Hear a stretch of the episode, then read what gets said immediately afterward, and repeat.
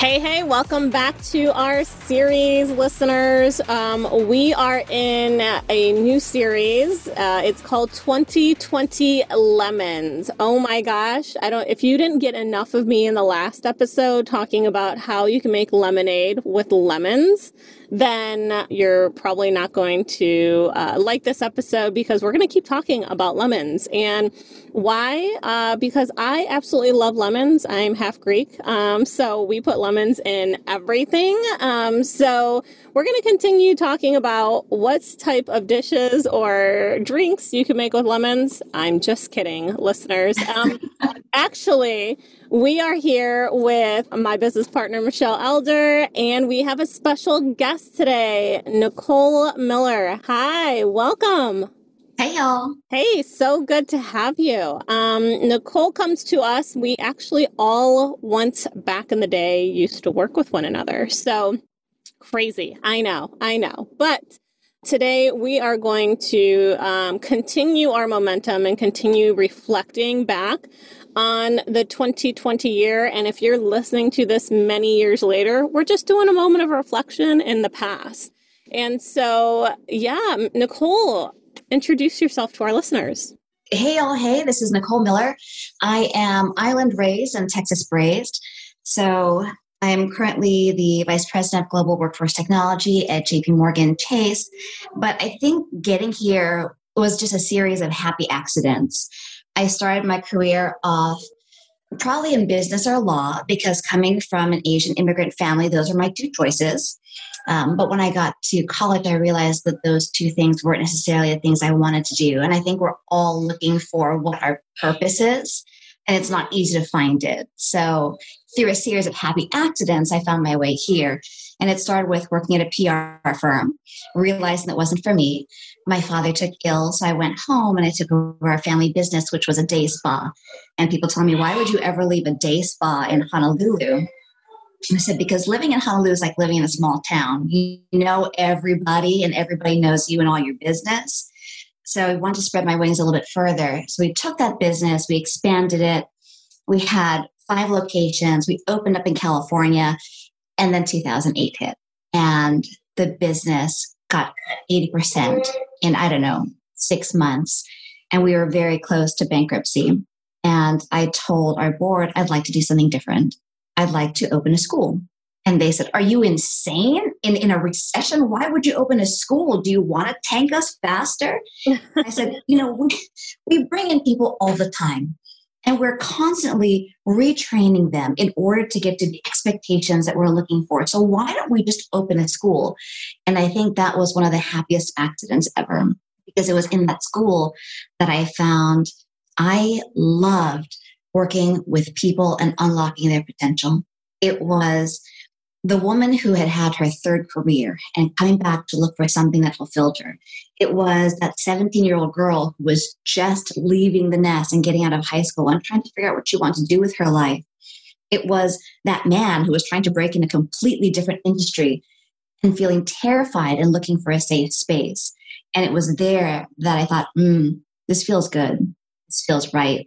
So I spent the next five to seven years building that business, turning it into an executive consulting solution. And then I figured out that's what I want to do. That's exactly what I want to do. I want to figure out how to help people unlock their potential. When my father passed in 2009, in that long, I don't want to do the business anymore. It was really hard because he was such an integral part of it. And so my husband said, Well, what do you want to do? I said, Let's leave Hawaii. We can go to New York or California. And so we ended up in Texas. And that's what began my corporate career.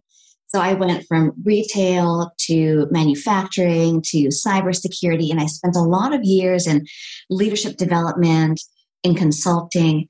And then I, happy accident, through a contact at FedEx, I found my way to JP Morgan. And here's where I am today.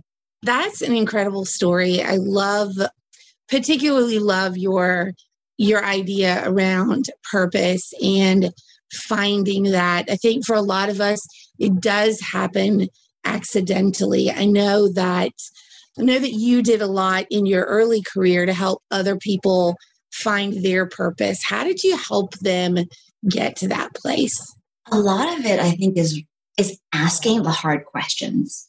And I will always warn them ahead of time that, hey, you know, there might be some questions I ask you that are going to make you feel a little bit uncomfortable, but you got to kind of push into that because that's really where you grow. Michelle, there's something you used to say that I now tell my kids, and it is if it doesn't challenge you, it's not going to change you. And so when I'm working with someone, those are the things I talk about. And so I'll ask them questions like, if money were not an issue, would you still be doing what you're doing right now? Or if someone is deciding between two jobs, I ask, would you take less money for the job that you're in or the job that you're going to? Because that seems to be what people are chasing money, title, status. Those are the big three, right? But I think it's because we are conditioned as society to make those the big three. Are you making more money? Do you have a bigger title? Do you have more status? Do you have a bigger team? Those are all the things. But are those really the things that lead to fulfillment? And a lot of it is based on the happiness advantage, Shawn Achor. Why are we chasing success when we should be chasing happiness? And the byproduct of happiness is truly that success. So, those are some of the questions I ask to get someone to their purpose. Or I ask them just what makes you happy? I have them do a top 10 list. What are the top 10 things that you need to absolutely have in a job for you to be part of it? And then I need your top 10. It's like a relationship list. Right? Yes. What are your hard passes? What are your no's? And then you line up your job to that. And if it doesn't line up, are you really in the right place? It's so funny. It's um I asked that because I went through this process. I talked a little bit about this on the last podcast. I went through this process for months in my previous job because we are conditioned that the next title or the biggest thing. And I was on that track and I was ready to step into that next title in a VP role, a bigger team, a huge organization, but I wasn't happy. I didn't want to go to work every day. And for me as well, it took well, for me, like most of America, it almost took that illusion collapsing in order to realize that wasn't what was bringing me happiness. it's hard, right? Because that's what the world tells you. Yep, the world tells you more money, more jobs. So love that. Tell us a little bit about your home life, what you're willing to share, because you've got a lot of stuff going on there as well. like so i'm going to be honest with you like every time i told you earlier the mia diaries are one of my favorite things to read but i actually saw some of the stuff you were cooking over the holidays and I made a resolution that I was going to cook a new dish, a new dessert, and a new meal every month until I find my signature dish. So that's the reason I know you have a lot of stuff going on. I love it. So um, I have a four year old and an eight year old, and a soon to be 37 year old husband, and they're all my kids. But what we have going on at home, gosh, we had a lot of because of COVID, of course, my kids were at home for a lot of the time. And there was a lot of what do I do with them? And so I figured, why don't we start cooking together? I've always loved to cook. No, that's a lie. I only started to love cooking when I got pregnant with Mia. I come from a long line of chefs. My grandmother and great grandmother used to have a catering business in the Philippines. My dad was a chef. My mom was a cook. My ex husband was a chef. And y'all, I could not, I could not make a salad until I got pregnant. It was sad. And then I don't know, something about being pregnant with Mia, it just turned on the genes. So I have been, well, we're also watching the Great British Bake Off. So if you have not seen it, it is fantastic TV and it makes me want to do things every week. So every week I decide, usually during what we're watching, I'm going to make that. So I've made everything from chocolate babkas, I made a guava cheese babka, different types of soda breads. I've done a short crust pastry, hot water crust pastries, and then, of course, things that are part of our culture. So it's New Year's Eve now. Tomorrow, New Year's Day, we're going to make pierogi in honor of Sean's Ukrainian heritage. But we're also making lumpia as a nod to my Filipino heritage. And my kids get to be part of that because food and family, that's that's really what these times are about. The two things that kind of ground you. He doesn't like to eat. I love that. There's such a payoff if you're willing to cook. Such a payoff. So mine this month is massaman curry. Uh, so like the, that's the cashew based curry, right? Yes, yes. Oh, that's so good. Really excited about that one. And I'm going to do a homemade cheese, I mean, a homemade carrot cake. Oh, that's so good. Yeah. You you do this. I did not because like you, I make salad until recently. um, I so I was making a cheesecake, a sour cream cheesecake. A friend gave me her favorite recipe, and I was convinced I had it. I was doing it for Thanksgiving, and I set the timer to put it in the oven. I was like, 90 minutes? What is in here that has to cook for 90 minutes? It's egg and sugar. I don't understand. So um, it might not have stayed in the refrigerator for 24 hours because I was like, there's nothing in here that needs 90 minutes to cook, but it turned out amazing, right? You'll have to share me the recipe. I'd love that because I will. I'll send it to you. I had an epic cheesecake fail with the Instant Pot, so I'm trying to redeem myself. Getting the Instant Instapot with cheesecake would be amazing. So there's a recipe called cheesecake number 17 because apparently I took 17 tries and that's the one I did. And I think I beat the eggs too much because you know how you're just supposed to stir and just come together? No, I didn't. I, I think I heard it. So I think so. I'm hoping number three, maybe. Right. Because I'm not sure cheesecake's that good. try it 17 times. 17 times. Massaman curry, though, that I might hit 17 times. Yeah. My friend did it for Friendsgiving because she knows it's my favorite curry. So she challenged me to um, to make it myself. Wow, that's awesome. So, Nicole, as you know, we, we have we do talk to our guests before they come on, guys. Um, it's not all ad lib, but as you know, for January, we're really just you, know, we're looking back at some great things that happened, whether it's life lessons that were born from some of the tragedies or if it was just some positive wins that happened. You know, I want to pause and we'll we'll do this again multiple times throughout this series celebrating the great things, it does not negate the tragedy that the world has experienced in 2020. And that's not what we're trying to do with this series. We're not trying to push those tragedies under the rug. What we are saying, though, is that if you pause and take some time to reflect, you might see that there was some good. And yes, 2020 was bad in a way that you probably have to look really deep for some of us to see some of the good things that happened. But in 365 days, there were some good things.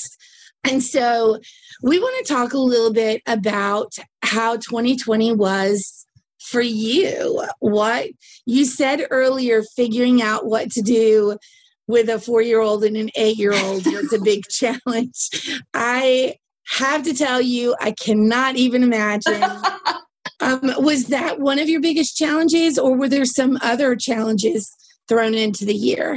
I think there were a number of different challenges. January, February, March, you're kind of on this like, oh, we're rolling into the year, everything's going to be fine. Then, boom, what just happened? and then April, May, June, like, oh, I get to be at home. Okay, this is kind of cool. No, it's not. It's not. Not when you have a four year old and an eight year old and craziness happening around. So I think some of the challenges were, you know, I had just come into a new role, first of all. I had come onto JPMC in, you know, the year before in September, very end of September. So I was still really new in my role. And I was taking on some really meaty projects that really required collaboration face to face. And that got taken away really quickly. The following month, you know, our grandmother passed away and she lives in Canada. You can't cross the borders. And then the school shut down. So it's like one thing after another. And it feels like, you know, in Hawaii, there's a favorite break that we have. It's called Sandy's. It's also called Breakneck Beach because the waves hit you so hard and so fast that you can't get up. And that's kind of what the beginning of 2020 felt like. Like I couldn't get a breath in. It was too much stuff going on. And I think the two things I really fought with early on were boundaries and burnout. Boundaries because having two kids at home, both my husband and I working from home, they didn't understand that mommy and daddy were working from home. They just understood that mommy and daddy were computers and there are people on the computer. So why can't we talk to the people too? Which is great for, you know, executive level presentations. Yeah, I worked my first 23 and a half hour day this year in my career history. So I can totally relate to how important boundaries are. so when that video came out from the BBC of that guy with the kid coming in, we didn't realize what kind of foreshadowing that was. Yeah. But it was um it was the boundaries there. They didn't understand those boundaries. And then the kids having to do school at home was really challenging and not just the virtual part and the technology part, but not having their friends. So as a parent, you're dealing with your own work, but you're also dealing with the mental struggles of your child who doesn't understand why they can't see their friends, they can't be with their friends, why people are masked, why people are afraid, why people are sick, why they can't see their grandmother. And you're trying to explain all this while trying to launch a career at the same time with big initiatives. It is a challenge is is um, is not even the word I would use. It's like a mission impossible. So I'm like, I don't choose this mission. I did not choose this mission. and then there's burnout because there's no boundaries. You know, the beauty of a commute is you have built-in boundaries. Sorry, I can't get to my computer. I'm in the car. And then going home, I had 20 minutes to 60 minutes, depending on Dallas traffic, of just me. I had that time to decompress. Now there is no such time. So I think those are the two biggest struggles boundaries and burnout, plus having a global team. You know, our team is in the UK, Mumbai, Glasgow, same time zone, some in Australia, and then scattered throughout the US. So having that, there were some nights the kids would go to bed and I would sneak back onto the computer at nine to catch people in Hong Kong and then I looked at myself like, what are you doing? What what are you doing? And then I would say, it's okay, you're at home. It's not a big deal, but it was a big deal because boundaries are there for a reason. Right. I'm pretty sure you can relate to this. I hate to throw you under the bus, but she will. and it's it's you, right? It's not like somebody's asking you to do this. You're doing it to yourself. That's the worst part. But you've also done some really great things this year. If you ref- or last year, if you reflect back onto 2020, Nicole, what were some of the things you're like, man, I'm so proud of that? Oh gosh, coming on board to a new position. The company is is is huge, right? It's 250,000 people. I've never worked with the scope before, and it's incredibly overwhelming. So, one of the things I got to do in the beginning of the year was start writing a white paper on identifying what are the soft skills that are necessary for technologists, really heavy focus on technologists, in order to be successful in their careers. And I think something with our technologists that we take for granted is that technology is changing the face of technology. So many technologists get in because they love the problem they love the solving. They love the, the tangible software, the AI, the, the data science that's driven behind it. But now that human aspect, that's something that's not as familiar. It's completely intangible, it's nuanced, and there is no right way to attack it. And that's very challenging for technologists who can see the answer. So, trying to marry those two, I think, has been one of the greatest projects I've been working on. And that was early in the year where we found a type of what courses can we do? There's a great white paper that Burning Glass did that kind of broke down what are the soft skills that are needed by industry. But there's not a lot of information on technology. So I got to do a lot of that research. I got to do a lot of that market research, talking both internally to the organization, externally, and finding things that are right for our people. So that was one thing that I really, really enjoyed creating that. Second thing though was what I just talked about was the challenge. I think one of my greatest wins was figuring out boundaries. And my daughter is learning in biology about permeable and impermeable membranes. Like some cells will let some things through, and some cells have to be completely impermeable. So now I look at the boundaries that way. I had to create some semi permeable boundaries I went into work from home thinking I have to have my kids here.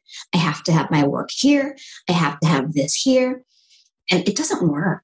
It does not work, you have to be okay having a semi permeable boundary when it comes to your work life. So after a few weeks, I had my daughter's desk in my room, in my office, right next to me, and my son's PlayStation right next to me. And that's all they really wanted. They just wanted proximity to me. That was one of the boundaries that I, that I just let be. But I did create an impermeable boundary that every day at a certain time, I would either go for a walk, I would shut things down, I would go outside.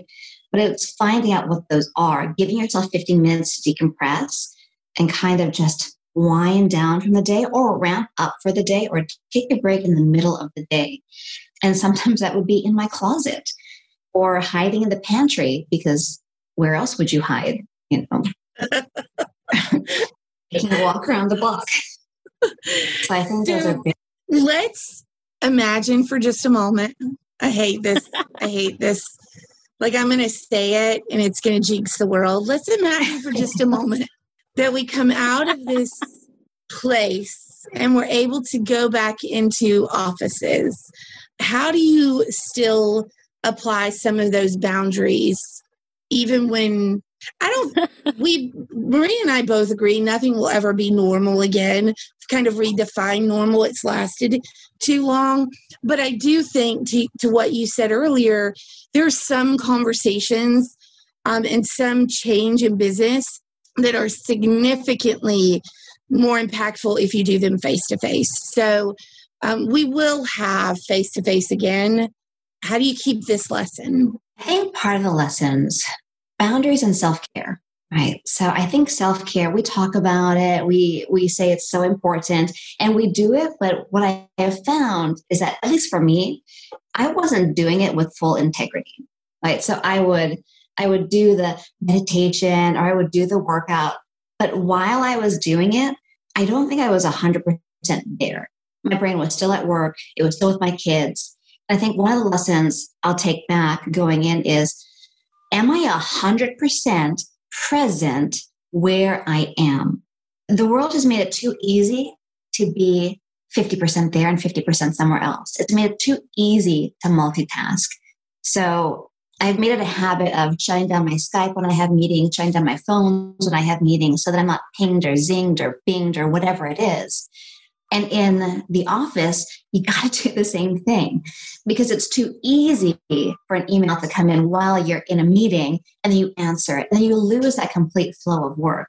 I also think that these boundaries where we've been able to bring in a lot of who we are as people outside of work into work has made for a much more robust environment. Even with some of the very stalwart directors that I've been working with, you know, who've been at the company for a quarter of a decade, or not a quarter of a decade, a quarter of a century, I should say, seeing their faces light up when my four year old bounces in and says something completely inappropriate has changed the face of the business. And I think it's created a real sense of humanity and connection and going in, I think we we didn't realize how important social connection was. Part of what I do in keynote speaking is social connection. And I, I was devastated, frankly, when this came about, when COVID came about, because I had a great speech lined up. I had a lot of stuff to do.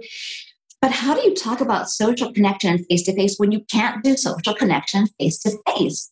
So, reworking all that thought process, social connection doesn't just necessarily have to be face to face. We're Zooming right now, and we are technically face to face, but you can see each other. You can get inflection, you can get body language. And I think those are things that in office we have to be much more mindful of because I don't think that people are going to come back entirely. Right? There's going to be a flex and a bend. And then you're going to have those with pre existing conditions. And even when we do have a vaccine available to everyone, what if someone doesn't want to take it? It's being respectful of individuals. And I think that's what this year has taught us from social unrest to what's happening in our world nowadays to politics. It's created a very self aware world. And I think that's something that we have to take into office. If there's any lesson that you learned, it's who can you be? Can you be a better person? And if you aren't, why not? So, Marie and I had um, a great opportunity to be introduced to a book by Buckingham which is the nine lies about work. And he said it so well. We thought it forever, but he said it well for us. But we've looked at a lot of things that are expected in corporate America and thought that has got to be a lie. And for some of it, I don't know that it's necessarily a lie. Culture, for example, we sort of feel the biggest problem with company culture and why people can't do it is that there's a strange misunderstanding of what people mean when they say company culture. There's a whole lot of thinking we mean culture like you from the Philippines or me from the South, and what do Southerners do, right? And that's not really what co- corporate culture means. So we believe that you redefining it will help. Um, you talking about that balance of humanity and who we really are, that's another lie. You know, we've always known that the idea of work life balance was ludicrous because the way it was presented in the early 2000s wasn't even possible.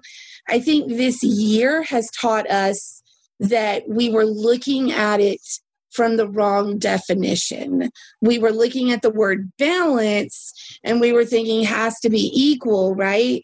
And what we should have been looking at was how do we integrate us? And maybe it is, like you said, Mia's desk when she's doing homework is right beside mommy's and she feels all grown up like she's going to work every day too she's doing her schoolwork that's what it means to have that balance it also sometimes it just means being 100% in and like you said if you choose maria to work 23 and a half hours a day at least during those 23 and a half hours, be all in, right? And, and maybe you do have uh, stretches of that. Maria and I both, uh, during 2021, we led the COVID response in the organizations that we worked for. And there were absolutely times where it was nonstop because you were dealing with um, medical emergencies and potential impact to others but we had to be all in. And that meant when the phone wasn't ringing about COVID 19, we were all with, with our family or whatever that other thing was. So I love that lesson. Thank you for sharing that. Think it's something incredible that people, particularly in the corporate world, we've got to apply because in the past it has just been about grinding and it needs to be about balance. It does. Michelle, I love that you talk about integration because balance does not exist. balance is 50 50, and you're never going to have 50 50. It's a lie because we work at least eight to 10 hours a day, right? If it's a 40 hour work week, eight to 10. You're not spending eight to 10 hours with your family. It's just not happening. And then putting in that sleep too. So integration, it's it's really the best word for it. And to your point about seeing a different side of people, right? When we start to show who we are as a person, it makes you more approachable. It builds trust within your team. I guarantee there are leaders all across the world who have a different level of respect and trust from their team than they did going into this because they finally see that leader is human, juggling their own children or juggling their own for me it's a dog but you finally you get to see there are those challenges yeah i think humanizing each other you have to do that you have to bring your whole self to work you know we talk about authenticity and what covid has done for us it's allowed us to bring authenticity to who we are and what we do and despite all of the tragedies and the challenges that it's brought if it has allowed us to allow our humanity shine through that's a very hopeful thing. Absolutely. Because in corporate America, we were trying to hide that piece of us. Yeah, you go in and you're just brash and badass and doing whatever you can to get to wherever you want to get to. And you're you're like Teflon, nothing sticks. And inside you are crumbling. I think this allowed us to be truly human. And it allowed us to really focus on bringing your whole self to work, being transparent, being authentic, realizing that a lot of the pressures that are on us are self inflicted and it forces you to make choices. I think this time has really helped us to narrow down and still. I think we hear this everywhere, right? You figure out what's really important, but you don't really figure out what's really important until something like this happens. You're absolutely right. I agree. I mean, I think a lot of what you said is just, you know, it, it's really critical for us to kind of sit there and reflect and to determine what we can and can't do and our span of scope within the the boundaries we've put in place at home. And so I think that's important um, for all of us to sit back and reflect on is how are we going to do that moving forward? You mentioned coming back into the office, and um, you know we, we talked a little bit about that. And I think it's going to be interesting because there is going to be some PTSD from employees when they come back, and people are going to be so quick to want to do conference uh, meeting and be all together in a room again, not realizing that it may affect people one way or another. So I think, you know, those are all things we need to think about is, yeah, we need to reflect on this last year and how we've made things work, but we also need to then prepare for the future and think through how we're going to allow some of those boundaries um, to maintain, even going back into some normalization. Very much so. So, listeners, we're going to challenge you guys. If you did not have an opportunity to use this, uh, the year of 2020, to reflect on what was important, to reflect on where you should be investing your time, how you show up 100%, how you show up authentically who you are. Now's our challenge to you. Do it now. It's not too late. You know what? we all know that I hate New Year's resolutions because they're stupid and you should be able to make goals any time of the year. it should be contingent on a day of the year. Like, why? Just because the okay, forget it. I'm not going to go on a tangent. don't don't get on your soapbox, Michelle. Some people love it. Get over it. okay, fine. Um, probably get the nasty responses more than Maria does. She's so much nicer than I am um, whatever. Good thing I have a thick skin, right?